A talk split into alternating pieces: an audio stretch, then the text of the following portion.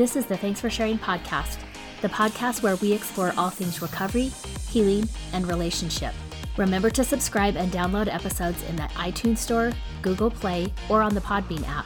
And while you're there, I'd love a review. Hi, everyone. Welcome to Thanks for Sharing. I'm your host, Jackie Pack. Today's episode is going to be the first of several episodes where we're talking about the book that I mentioned I wanted to do kind of a book club or at least a discussion on the podcast about. So, normally I don't get a lot of questions or emails or things to discuss from listeners about certain podcast episodes or if we're doing a series. When I did a series with Rachel Allen on female sexuality, we did a three part series a year or so ago. And we did get some people actually in between recording the episodes. We did get a couple of questions, which was really nice and helped shape and inform the discussion that Rachel and I had about female sexuality. So I'm totally open if listeners feel like they want to interact with me as I'm recording podcast episodes about different books that we're going to be discussing. It's totally fine with me. Um, it just doesn't typically happen. So, the book that I had chosen to discuss in February is The Tao of Fully Feeling, and the subtitle is Harvesting Forgiveness Out of Blame. And the author is Pete Walker. Now, I was discussing this with one of my clients last week, and he was, you know, re listening or rereading this book. I think he's read it before, and he was rereading it when he heard that I was going to be discussing it on the podcast. And he was just saying, like, wow, there's just so much in there.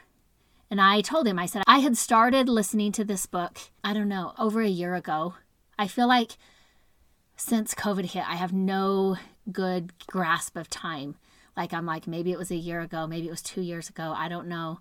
And I never finished it, and I couldn't remember why.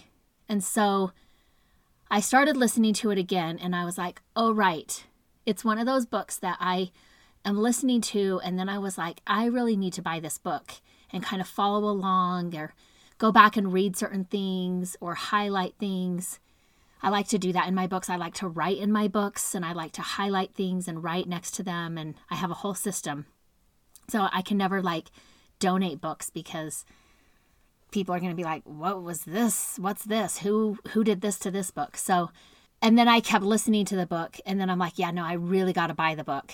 And so I did buy the book, but I didn't go back and finish listening to the book. And then I probably got busy while I was waiting for the book to come and got busy listening to something else or doing something else. So I'm going through and listening to the book. And I have a copy, a hard copy. Well, it's a paperback copy of the book that I can be, you know, going back and reviewing and reading it and highlighting it and writing in it as I go along reading it. And so it didn't take me long this time restarting the book to be like, yeah, this book is not going to fit in one month. And maybe there's going to be other books that I have planned that it's not going to fit in one month. So that's okay because there can be so much great discussion from some of these books that maybe we don't capture in one month. And so that's okay. So this book actually I'm going to spread out and we're going to be doing we're going to listen to this book or read this book whatever. We're going to be talking about this book for February and March. So I'm going to spread this book out over 2 months. And hopefully I can do it justice. I'm not going to like read the whole book to you, but I'm hoping to do it justice. I just don't think I could do justice to everything that he covers in this book in one month. So we're going to give it two months. I'm going to plan several episodes, probably seven, I'm thinking. So I'm going to be releasing weekly episodes, which I haven't done for over a year. So I'm going to be releasing weekly episodes to cover this book and do justice by it in seven weeks. So over February and March. So I want to start in this book in the introduction. There's so many good things he writes about in the introduction about why he's writing this book and what he wants to cover in this book and how to, you know, he talks about that this book, The Tao of Fully Feeling, is a guide to reclaiming the emotional richness we are stripped of in childhood, as our land is stripped of timber and coal. And he talks about how the Tao of Fully Feeling is born out of his own personal struggle, as well as the struggle of his clients and his friends to reclaim their feelings. He says it's an invitation to discover how feeling and emoting naturally reprioritize our values so that love and intimacy are once again elevated above acquisition and consumption. I love that. I love that for so many reasons and for so many plans that I have to talk about on the podcast this year that I'm not going to get into in this episode. I remember a couple of years ago, I was reading his first book, CPTSD. I, I think it's his first book. I actually don't know that when I just said that. It was the first book I read of his. And I think I had this belief before I was reading his CPTSD book. But he says it in that book. And I remember hearing it because I typically listen to books. I also own that book and then reading it in print in his book. And I thought, wow, he's kind of brave to make a statement like that. That's kind of a big statement to make. And I knew that I believed it um, because I already had that belief myself, but I, I don't even know if I had spoken it. And so his speaking it and writing it actually has given me courage to start speaking about it and talking about it more. And that is, he says that we are facing an epidemic of family dysfunction in our world. That's a bold and powerful statement. And then when you combine that with his statement just in the introduction of this book, where he says that this book is an invitation to discover how feeling and emoting naturally reprioritize our values so that love and intimacy are once again elevated above acquisition and consumption. And he says, he quotes John Bradshaw. He says, I agree with John Bradshaw that our culture is afflicted by an epidemic of poor parenting. Kind of a different way of saying that we're facing an epidemic of dysfunctional families, which he said in his other book. He says this My belief that we are suffering a parenting crisis is also grounded in my six years of experiences living with or near non industrialized people three years in Africa and Asia, and three years adjacent to an Aboriginal reserve in northern Australia. He says in comparing pre and post industrial parenting practices, it seems evident to me that Western parents have lost touch with their emotionally based parenting instincts. This factor alone causes most of our children a great deal of unnecessary and inadvertent damage and deprivation. This observation is epitomized in the reaction of the Native Americans of California to the first Western settlers. They were so taken back by the Europeans' lack of compassion for their children that they disdainfully labeled them the people who beat their children. He says, I've had innumerable experiences of envying the relationships between parents and children in primitive cultures. Parents in these cultures guide and care for their children in common sense ways that we have long abandoned, just as we have abandoned many of our feelings and instincts. He then quotes Alice Miller, who describes the parenting process that robs us of our feelings before we can consciously own and value them. She writes, We have all developed the art of not experiencing feelings. For a child can only experience his feelings when there is somebody there who accepts him fully, understands, and supports him. If that is missing, if the child must risk losing the mother's love or that of her substitute, then she cannot experience these feelings secretly just for herself, but fails to experience them at all. Reminds me, I think it's Bowlby's quote. He writes about attachment. I think he was writing about attachment in the 50s. And his quote says something like, What cannot be known to the mother cannot be known to the child which again is that same idea of Alice Miller saying, you know, that children's feelings, we can only experience our feelings as children if there's somebody there who accepts us and our feelings fully and understands and supports us. And if that's missing, then we won't experience them at all. He says this, which I think is I think it's important to go over. He says, I have been down many blind alleys in my attempts to come to terms with my emotions. I've repressed them, swallowed them, drowned them in drink, ascended above them in clouds of hemp, starved them out, interred them with food, transcended them in meditation, outrun them, outsmarted them with rationalization, exorcised them, handed them over to higher beings, transmuted them into pretty lights, and even briefly felt them before purging them in dramatic catharsis that promised to render them finally extinct. I was misled by a plethora of self help books, workshops, hands on cures, psychological disciplines, and spiritual practices in my attempts to procure permanent relief from the emotional pain that so besieged me. Most of the cul de sacs I explored in my flight from my feelings shared a common characteristic the promise of an everlasting transcendence of normal emotional states like anger, sorrow, and fear. The most detrimental of these, he says, were those promising permanent attainment of preferable emotional states like happiness, love, and peace. I vividly remember the abject disappointment I experienced when the short lived benefits of one approach or another became so historical I could no longer pretend they were mine. Time after time, promises of permanent contentment were broken as the emotions that were supposed to be permanently resolved inevitably returned. Inundated with toxic shame for failing once again to transcend my suffering, as others seemed to be doing, I inevitably embarked on yet another desperate search for a new panacea for my feelings. How novel and amazing that all I have to do now with my feelings is accept them. Sometimes I can hardly believe how easy it is to simply feel them or give them benign expression. Am I really the same person who 20 years ago belonged to that vast contingent of men who don't know a feeling from a fig? So I think, you know, he makes a great point in the introduction as to how we disconnect from our emotions and, you know, not necessarily as a conscious choice. We're disconnecting as a way of survival because we're doing it at such a young age. And then some of the causes or the consequences, I guess, of disconnecting and not being a fully feeling human being. So in chapter one, he talks about the importance of recovering the whole emotional nature. He quotes Carl Jung, who says, Feeling tells us how and to what extent a thing is important to us. And then he quotes Dennis Wholey, who says, America is a nation of emotional orphans. Adult children grew up without effective parents. Tens of millions of our friends, neighbors, spouses, and lovers had childhoods where their parents were not emotionally there for them.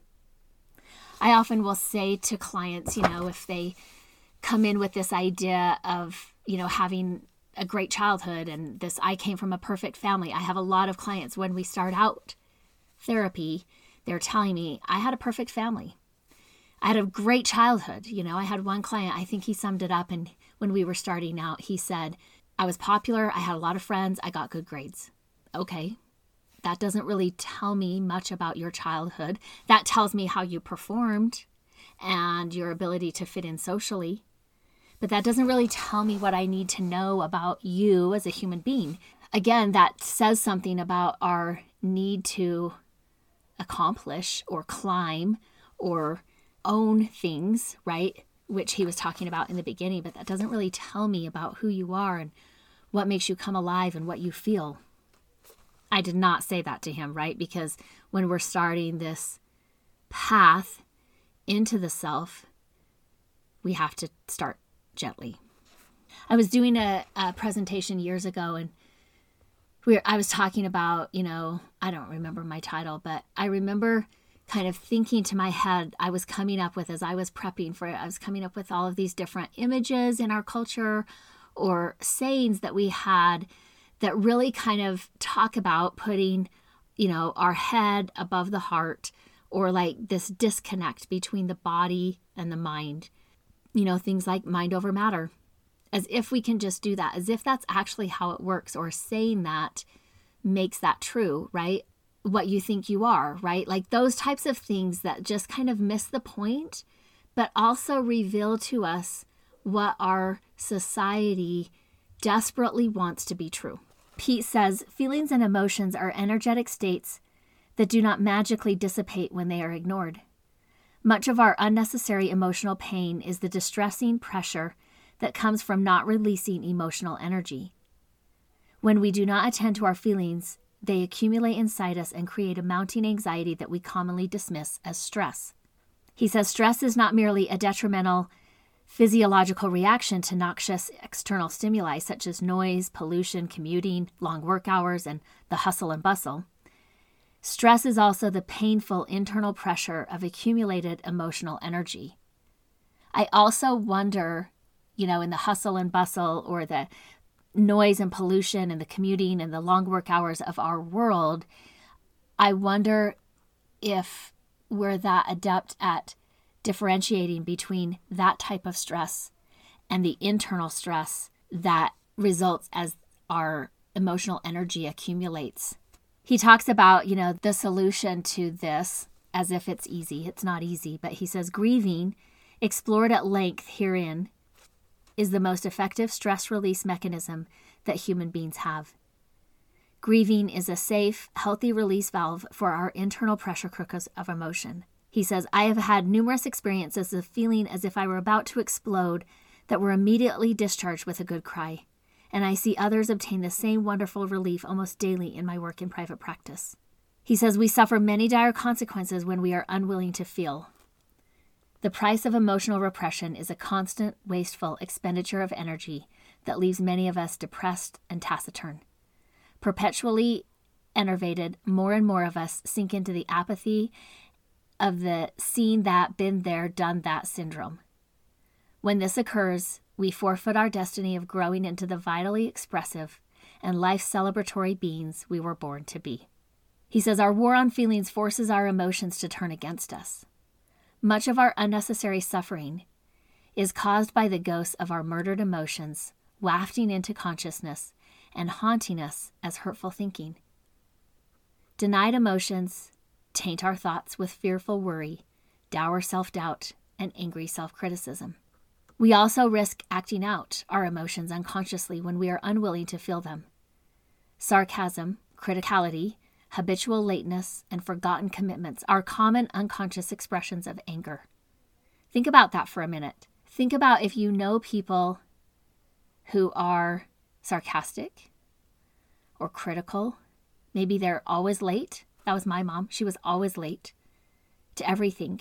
We used to say, like, if we had, if we were supposed to be someplace at 7 p.m. and we left the house at 7 p.m., mom thought we were on time.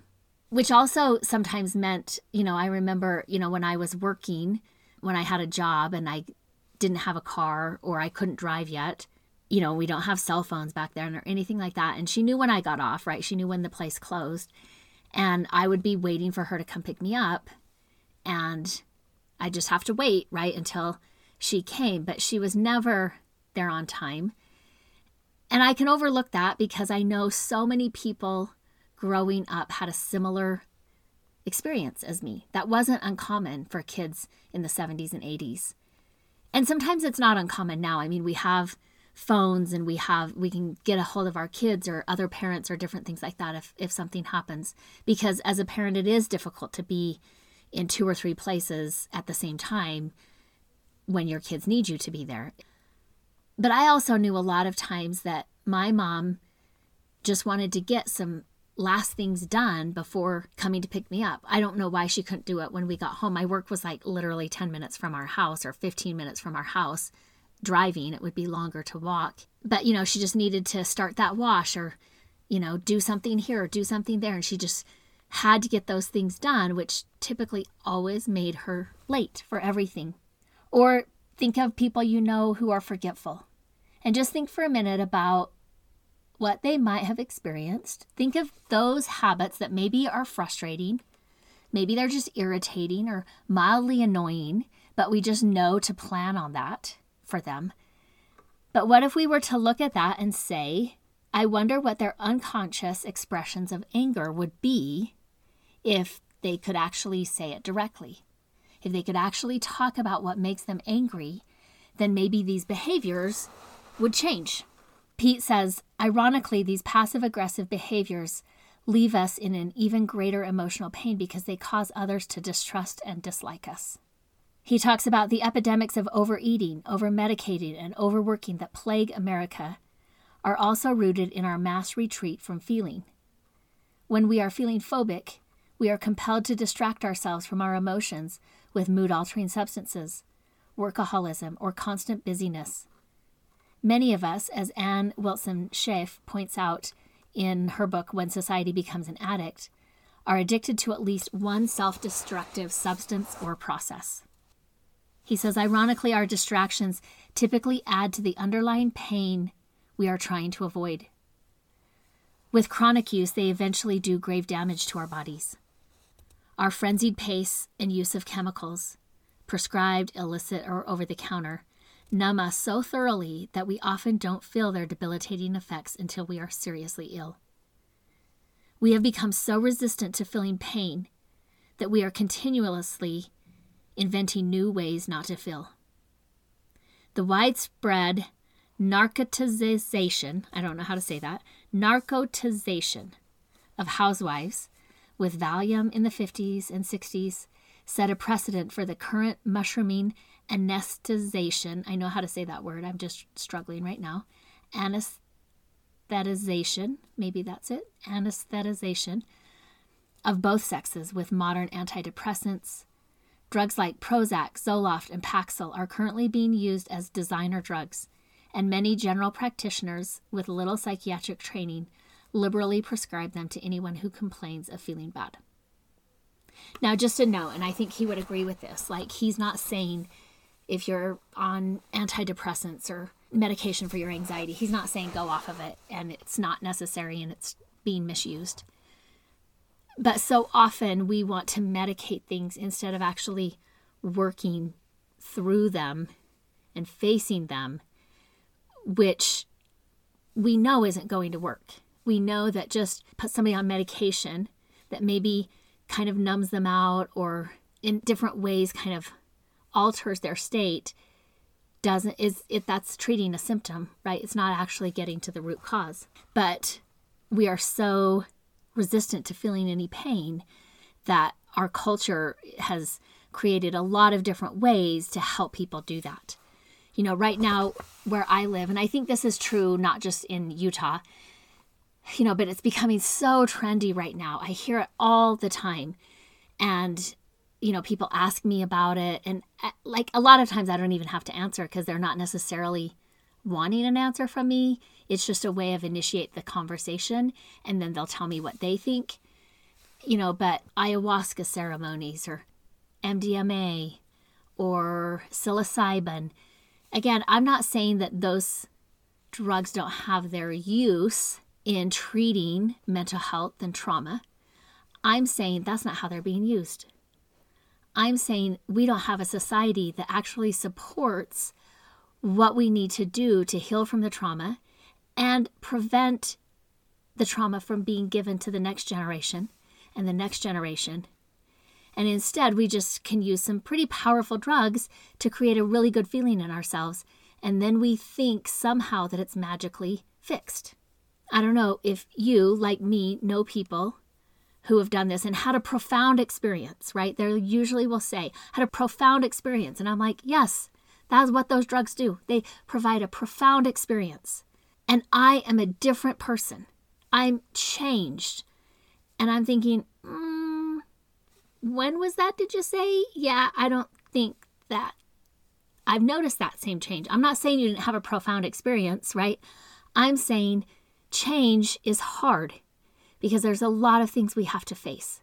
And I just don't see a way to bypass the work that is there so that we can reclaim what was stripped of us from often from ages that we didn't even realize or give consent to those things being taken away from us. He also says in chapter 1 Many of us balk at the idea of welcoming our feelings because we rarely witness healthy emotional expression. That was true for me. I usually saw emotional expression that was out of control, dangerous, abusive. You know, to me, I remember thinking, like, that's just humiliating. And so I didn't want to do that.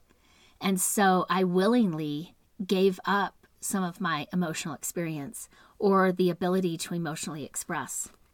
So then he says the small percentage of people in our culture who do express feelings are often emotional in obnoxious ways, and many individuals under the influence are pathetic or hurtful in their unbridled emotionalism. He says, While I believe we do not have much choice about what we feel, I know that we have many choices about how we respond to our emotions. He says the Tao of Fully Feeling describes the middle ground between emotional explosiveness and emotional deadness, between miasmic moodiness and desiccated feelinglessness. It provides pragmatic advice for dealing with painful and potentially disruptive feelings in a non destructive way. He says we can learn to be emotional in benign ways. We can have our emotions without holding on to them or blowing them up. We can soften and relax into our feelings without exiling or enshrining them. We can let our feelings pass through us when they have fully served their function. I was talking with a client the other day, and he and I have been doing a lot of work as he's been working on his recovery and having success in sobriety and then success in recovery and he was venturing out and he had started to date. And, you know, we'd done some prep work that, like, when we start to take what we've learned emotionally and individually and we start to take that into relationships, you know, it's a learning process. And usually, first one is never the success, right? It's not the right one initially, and that's fine. And so he was dating somebody, you know, for kind of a shorter time period and then realized, like, mm, I don't know that this is a good fit and was moving on. And so, you know, we had met for a couple of weeks when I knew like he was kind of aware, probably not working, think I might end it. Okay, it's ended.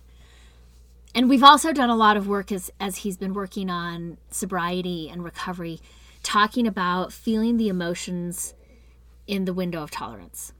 So you've probably heard me talk about the window of tolerance in other episodes. And sometimes I'll explain the window of tolerance like a scale. Like if we have a spectrum of emotions from 1 to 10 and let's say 1 is not really feeling emotions or we're unemotional or like he just said feeling lessness and 10 is more explosiveness right and we're hyper aroused and you know we're kind of in this danger space where maybe you know the 1 is just like shut down we're hypo aroused then that window of tolerance would fit you know 4 to 6 and that's kind of where we want to live life is that four to six, where we can have the emotions, right? But they're not explosive and we don't have to shut them down or repress them. And so he was talking about, you know, and it was his choice to end this relationship, but, but he was saying, you know, I, I feel kind of sad. And he's like, I mean, I, I know it wasn't going to be the relationship that I wanted, which is progress for how he's done relationships. But he said, you know, I was just kind of feeling sad, and it was kind of nice to have somebody that I smiled when their text came through or that I enjoyed talking to at the end of the day after work. And he's like, I, I'm missing that, you know? And so I said, well, I think that's totally appropriate. Like, I think it's sounds perfectly reasonable to feel sad at the ending of a relationship, even if it was not a significant long term relationship. It totally makes sense to me that you would feel sad which kind of surprised him actually. And so we started talking about, you know, the emotions and what they look like and how was he letting himself feel the emotions of this breakup and what were the emotions. And as we talked, I said, well, it sounds like you're having very natural emotions for this situation, but you're having them in the window of tolerance.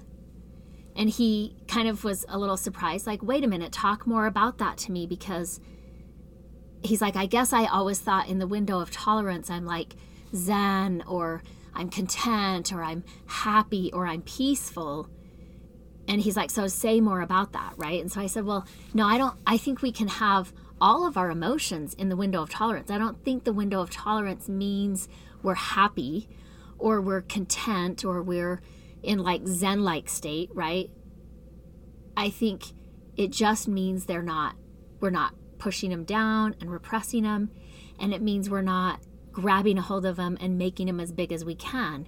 It just means we're having this sadness, we're having disappointment, we're feeling loss at the right place, at the right level, and the right intensity that it actually feels. And it feels quite natural and it feels authentic and it feels like, yeah, this is what it feels like and we don't have to alter it in any way for whatever purpose people will alter it either to shut it down or to blow it up. He also talks about, and, and this is throughout this book, he talks about the process of opening ourselves up to emotions, which then typically leads us into a grieving process and the role that then forgiveness plays. So, you know, he says here without the full spectrum of emotions, we are not whole human beings. We are instead like the artist whose palette only has room for light and cherry colors. Our self expression is boring and superficial, like discount store paintings, unconvincingly ethereal in their insipid, feathery pastels. I love that insipid, feathery pastels. I know exactly what pictures he's talking about in those in those discount stores. He says the negative emotions add dark colors to an artist's palette. They open up an infinite range of color, hue, and tone. Without black on the palette, there are no rich colors, no depths, no contrasts, no intricacy. Yeah, intricacies. In intricacies. Yeah, that sounds weird. Am I saying that right? Intricacy. I think I'm getting the intricacy. There you go. That's how you say it. intricacy. Without the dark colors, it is impossible to capture the infinitely diverse themes and landscapes of life. Without our darker emotions, there's little depth and dimensionality in our connection with others. We cannot access the many avenues and subtleties of communication that make friendships rich and enduringly interesting. If we can only be friends when we are happy and up, then our friendships are painfully superficial. I was talking with a couple today in a session and you know they had had an argument they they're making a lot of progress and they were both saying while we had this argument and it you know they said first of all we both stayed engaged you know at one point like he typically withdraws. She had stopped pursuing him. That's kind of their pattern. And you know he says i i wouldn't say i withdrew. He's like but i took some time to think about it and to figure it out. And he said and i came back and i said i'm not sure how to re-engage on this which is a lot of progress for him, right? She said, you know, I typically also I just give up thinking he's even going to hear where my point of view is or where I'm coming from. And she's like, and I didn't this time. And I gave him multiple opportunities to hear where I was coming from and to see that I wasn't a threat. I don't want to be the threat in his life. And she's like, and we were able to do it. And she's like, and actually, it felt resolved. She's like, it was a fight that actually felt like it was resolved within a day and not like, okay, we're just tired of being angry at each other, so we're going to move on. Like it felt like it was finished. So, as we were kind of talking about the lessons to learn from this recent conflict, and they were kind of giving me some of the details about the, the conflict, you know, and it was a communication mistake, which I get so often. We get a lot of couples who are saying, we need help on communication. And I'm like, most couples know how to communicate. They don't even have to speak and they can read each other. They know what the other one's thinking. You know, the communication issues are not like that. And but I was asking him, I said, so is your he's starting to work on getting more in touch with his emotions. He's been one that kind of values thought and intellectual and reading and thinking and knowing over feeling. And so I was asking him, like, you know, I mean, I, I said, like, one of the tricky things here is sometimes emotions look similar. Like, so your wife could be saying something that she felt strongly about or felt passion. In this instance, I don't know that it was her passion, right? But she felt strongly about something and was communicating that uh, with a strongness and with a firmness. And I said, and, and sometimes those things look the same, like conviction or passion or even excitement can also look like anger, right? Sometimes we raise our voice with both emotions. Sometimes we talk faster with both emotions because of what we're feeling inside. But there's a big difference between excitement and anger or passion and anger. And we have to be able to start feeling those nuances so we're reading people accurately, right? And he was saying, okay, so, and he has made progress on that. But he said, like, how do I do that? And I was like, well, you can't do it unless you are fully feeling yourself. It's only when we have access to our whole spectrum of emotion that we can start getting curious about where the other person is, through our own mirror neurons and through our own understanding and process of empathy and then connect with them from that space. And sometimes we don't know. You know, I think, I, I mean, I've had this experience when my kids were little and we're driving in the car somewhere and I'm telling my husband something and I'm excited about what I'm saying or I'm passionate about what I'm saying or I feel it strongly and I'm talking loud and I'm, you know, maybe using my hands and I'm just like using my tone of voice in a way that I'm firm about this, like I know it. And my kids will say, you know, they'll all of a sudden tune into what we're doing in the front seat and they'll be like, hey, hey, are you guys fighting? And I'll be like, oh, no, I'm just telling him something that happened to me that I'm excited to share with him or that I wanted to share with him, right? And then they'll be like, okay, so you're not mad? Nope, not mad. And they, you know, go back to whatever they're doing in the car. You know, I mean, kids can mistake that, but it's not like we necessarily learn those nuances between emotions just because we get older. I think sometimes kids maybe have the best chance recognizing the nuances in the feelings before that starts to get stripped and taken away from them in our culture and in our society. He also talks about forgiveness in this chapter, and he talks about, he quotes Jack Kornfield eh, about forgiveness. He says, For most people, forgiveness is a process. When you have been deeply wounded, the work of forgiveness can take years. It will go through many stages grief, rage, sorrow, fear, and confusion. Pete talks about, you know, and, and I hear this a lot too. Um, he says, I hear a great deal of dangerous and inaccurate guidance put out about forgiveness these days, particularly about forgiving parents who were abusive or neglectful. Saying things like, you must simply choose forgiveness, right? Or I was told to frankly forgive, is a common refrain in many recovery and New Age arenas. He says this black and white advice about forgiveness seems so irrefutable that many survivors unquestioningly accept it. Many decide to forgive but secretly feel awful about themselves because they never actually feel forgiving. Others think and truly believe they forgive yet never feel any emotional substance in their forgiveness. Blind acceptance of the advice to simply choose forgiveness creates a condition of false forgiveness. False forgiveness is a psychic thin ice that obscures our underlying reservoirs of angry and hurt feelings about childhood. Unfortunately, this fragile mental construction cannot support an emotionally deep and truly intimate relationship with our parents. He says real forgiveness has all but vanished from Western culture. It has been replaced by an unauthentic ideal of forgiveness that renders us amnesic about our pain. He says, for those of us who were seriously hurt in childhood, and I know clients who are going to take exception with that word seriously. My former self, some of my siblings would say, well, I was not seriously hurt in my childhood. My mom, once, when I was talking to her about abuse, I was in college, I was in my bachelor's level social work program. And they were talking in one of my classes about dysfunctional families. And I was like, tell me more. Like, this is explaining so much to me. And I thought, this is great. Like, if we can name it, we can figure it out, right? And I kind of felt excited about this. I went home, I was telling my mom about it. One of the worst fights I ever had with my mom. And I kind of had to, it was hard to, my mom was smart. It was hard to back out of an argument with her once you kind of got into it unknowingly, especially when it was unknowingly that you got into it. And I spent probably a good two to three hours. She could fight for a long time. So I probably spent two or three hours trying to convince her that I totally did not think we were a dysfunctional family. And that's totally not what I meant.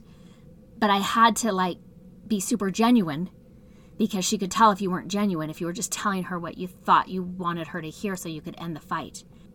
And so I know people who will take exception and say, I wasn't seriously hurt. My mom, when, when we were talking about the abuse, because I did try to say, but mom, there has been some abuse, like physical abuse. And she said, Jackie, nobody broke a bone, which I didn't realize was the definition of physical abuse broken bones. And I remember saying to her, but like, mom, what if we just were lucky and we fell right? Like, it's not because people couldn't have broken bones. We could have broken bones. We just got lucky. We just were good at falling or landing when we got thrown, right? Or pushed. So he says, for those of us who were seriously hurt in childhood, forgiving feelings toward our parents rarely arise until we have drained our reservoirs of pain by grieving. Since real forgiveness, as we will see, begins with the self, I hope this book will help you understand how unfair it is to blame yourself for not simply choosing forgiveness. And we all know how we avoid anything to do with grief or death or loss in our culture. I was talking to a friend last year, I think it was, and she was telling me about an article she was reading about, you know, aging and death in America. And I remember her saying something to the effect of I don't know if I'm going to get this exactly right. She would remember it. She has a good memory. I should ask her. She was saying we are one of the few cultures, if not maybe the only cultures, who send our older people to homes, retirement homes, that type of stuff to die over there and not to die with us, right? And I, I've known hospice workers. One of my employees was formerly a hospice worker she loves hospice work and she would talk she'll talk about, you know, her job as a hospice worker and how much she loved that. But I wonder how much of our culture's avoidance of death or grief or loss or the pain of anything or the feelings that come requires us to have hospice workers. Not that they don't do an important job, but I wonder how much of that we could do better if we were fully feeling. Pete says this at the end of chapter one, close to the end of chapter one. He says, until, well, that he's quoting psychoanalyst Judith Viorst, who says, until we can mourn the past, we are doomed to repeat it. I think we're seeing that on micro levels, on macro levels, on meso levels. And then he also quotes Anne Hart, who says, Pain without memory is replaced by memory without pain. How many of us have replaced our painful memories with memories of no pain? Which also means we're not living in reality. So in chapter two, he gets into, we kind of talked about this, but we he talks about, he goes more into forgiveness and how dangerous the messages about forgiveness are and how stunting it is for our own healing through trauma. He says premature forgiveness silences the inner child in much the same way that biological parents silence the real child. Many of us continue to forbid our inner children, and by extension ourselves, our most basic rights and needs. We routinely shame and hate our inner children whenever they complain, feel, emote, or need anything but the rare necessities. Premature forgiveness preserves the ongoing re traumatization and abandonment of our inner child. This is where so often I talk about, you know, that trauma often repeats itself. And, you know, I mean, I've had clients, I've had conversations where people are like, that's just kind of cruel. And I'm like, I mean, I, I've looked at it that way. I can see that perspective where that trauma repetition is just a cruel reality, or it's an invitation. And it's this continual invitation to pause, to learn, and to do it different. And in doing it different, we have to talk about what happened. What are we repeating? Where did it come from? Why are we doing what we are doing? And where did we learn to do this? And then he talks about perfectionism, which Mm, that's an issue. I like this when he says perfectionism was probably born on the assembly line, where workers are forced to be as emotionless, efficient, needless, and trouble free as the machines they tend. Industrial societies, via the training ground of the family, create perfectionistic, soul destroying expectations in almost everyone. I like this because I've been working on you know, I've talked before about the subscription box that myself and Amy Smith are doing on boundaries. And so I've been writing month eight, which is all about boundaries in the workplace. And I've, it's taken me probably four months to write month eight. And I told Amy, like, maybe I've written way too much and maybe we need to shorten it down. Like, I just kind of really got into this topic while I was busy doing other things, which is part of why it took me four months. But I said, I just, feel like there's so much to say about workplace right now. And I think we're on maybe the verge of some change around work. I think COVID did that to us. I think the length of COVID has done that to us. But maybe we're in a place where we can start asking questions and we can be asking this question in various groups, in CEO groups, in business owner groups, in employee groups, in middle management groups, right? We can start asking, like, what is the future of the workplace? What does it need to be to benefit the worker, families, the communities, right? The whole, not just how can we make people work better, more efficiently for the company. So I like that he hit on that, that like maybe it was born on those assembly lines, those cruel assembly lines.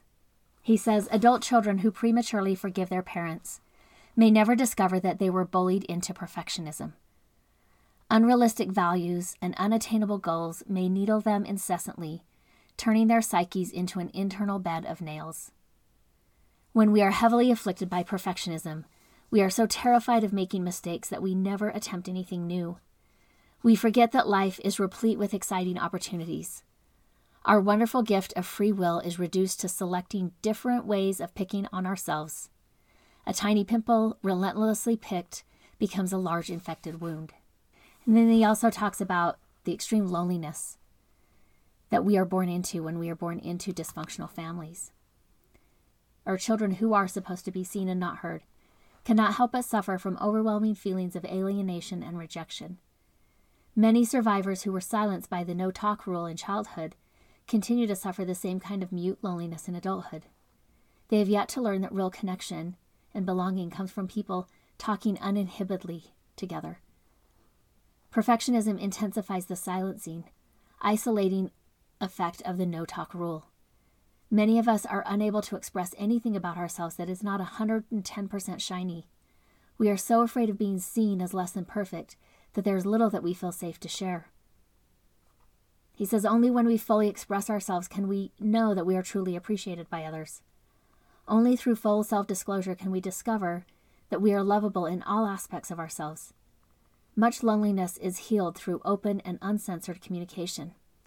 The intimacy born out of honest sharing makes us feel good about ourselves and, in turn, encourages us to be increasingly forthright. And then he quotes Merle Shain, who says, Friends are people who help you be more yourself, more the person you are ten- intended to be.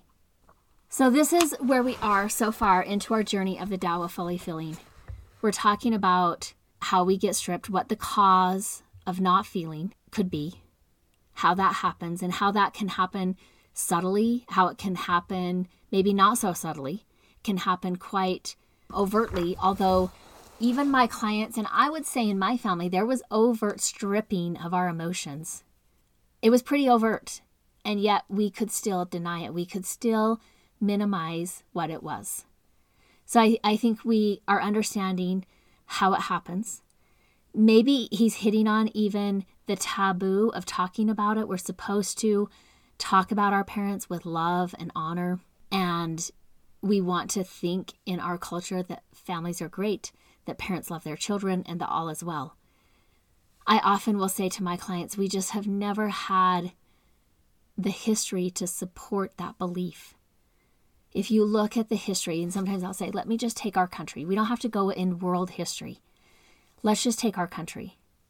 Has there ever been a time period, like a significant time period? I'm talking like where we're raising an entire generation, so like two decades, where there hasn't been significant trauma that is impacting individuals and families and communities. I just don't know that there is. There's been some great inventive, innovative things that have come from hardship, and we can point to those, and we can point to those even as a way of diminishing the trauma and the hardness that people were experiencing. And so I just don't know that we're raised by people who were raised by people who were raised by people who weren't dealing with the difficulties and the traumas of life. And then if we add to that whatever happened in their family and in their story to interfere with their emotional intelligence, with their emotional health, I just don't know that we have a track record to put out that many families. which also means, like Pete said, we're facing an epidemic of family dysfunction. And then we talked about the need to talk about it as it is, not minimizing it, to be able to grieve and connect with what was lost.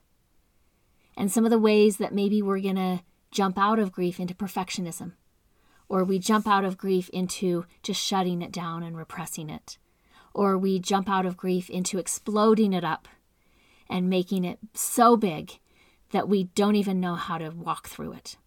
These are some difficult and heavy things that he's getting into, and these are just the introduction and the first two chapters. But I think he also has a poignant way of spelling out the reward that comes when we start to fully feel and how much emotional energy we now reclaim when we don't have to give our emotional energy to repressing or to denying or to avoiding and bypassing. Now, like he said, we just have to feel our feelings the way they are for what they are. And that gives us so much more emotional energy to spend on other things that we want to spend it on. So I look forward to continuing in this book, making our way through. Next week, we'll be talking about chapters two and three. So if you're ahead of me in this book and you want to give me a heads up about something you want to talk about in another chapter, great. Send it to me. I'm happy to hear it. If you want to read along with me, you can still shoot me some comments. I have a Facebook page. Thanks for sharing Facebook page. You know, you can also go to our Healing Paths website and leave a comment for me there. So I look forward to having this book club with you. If this episode is past and it's not current, I'd still love to hear your thoughts. If you're just going through it for your first time, but you know, maybe it's 2023, maybe it's 2024, and you're just listening to this episode and you just discovered this book and are going through it. So until next time, this is Jackie. At the end of this episode, I want to remind you that your story matters. Remember, there's something meaningful in every chapter. Don't wait to share your story until it's finished. The legal stuff. This podcast is solely for the purpose of information and entertainment and does not constitute therapy, nor should it replace competent professional help. The Prayer of the Perfectionist. Nobody has time for perfection. We are pursuing progress. Help me to remember the only step I need to focus on is the next right step for me. Help me to remember that life is a journey. Help me to be able to separate all that I am learning from all that I have to do. Help me to remember that I am not alone. I can ask for help. Help me to strive for frequent awakenings, not mastery. I am enough. Amen.